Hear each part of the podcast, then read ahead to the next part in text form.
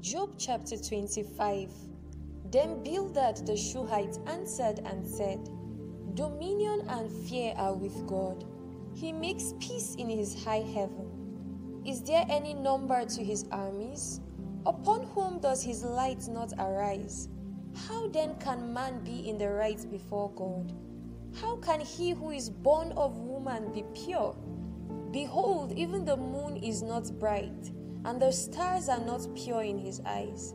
How much less man who is a maggot, and the Son of Man who is a worm?